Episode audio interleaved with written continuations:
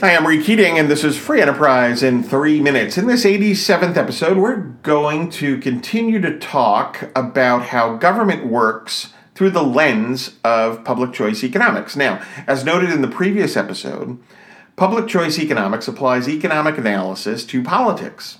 It looks at the incentives at work in politics and government. And it was James Buchanan, who won the Nobel Prize in Economics for his work in the public choice field, who wrote that public choice theory is, quote, politics without the romance, close quote. Let's continue to look at what incentives influence the political sphere of life and the economy. Last time we looked at incentives influencing voters. Now, how about politicians?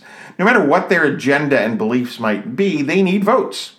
In seeking those votes, they have incentives to raise campaign funds, to pay attention to groups that can help that pursuit of votes, and once in office, to make the work of challengers more difficult, such as through gerrymandering and using government resources to improve reelection odds. The pursuit of votes also leads to short sighted decisions that, for example, generate promises and boost government spending now, though implicitly threatening major tax increases down the road, for example.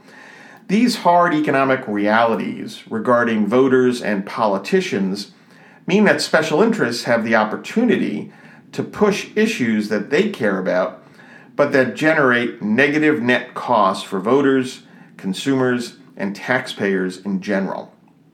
For example, tariffs or t- trade quotas might protect one industry, but the ex- at the expense of consumers and most other businesses. For good measure, as government grows, more groups have incentives for rent seeking, that is, using politics to grab income and wealth from others. Or on the flip side, for lobbying to limit government interference and costs. Finally, government bureaucrats work under a set of incentives that lead to pushing for bigger budgets, larger staffs, and increased authority. These incentives can be enhanced if elected officials have few incentives to care or learn about the regulatory process.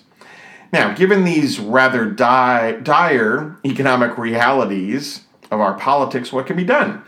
Some public choice economists have focused on constitutional or institutional changes that serve to restrain or act as checks and balances against the worst incentives in politics and government.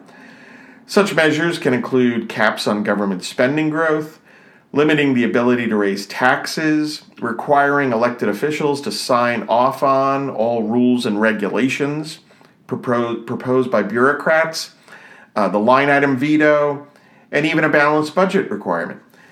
James Buchanan was right. It's important to de romanticize politics. Romance can mean blurry, vague feelings that ignore reality, and when it comes to government and politics, that turns out to be quite costly. Hey, thanks for listening. Like and follow us on Facebook at Free Enterprise Economics and on Twitter at Free Enterprise 7. And please subscribe to the Free Enterprise in 3 Minutes podcast. Take care, God bless, and hey, think more like an economist.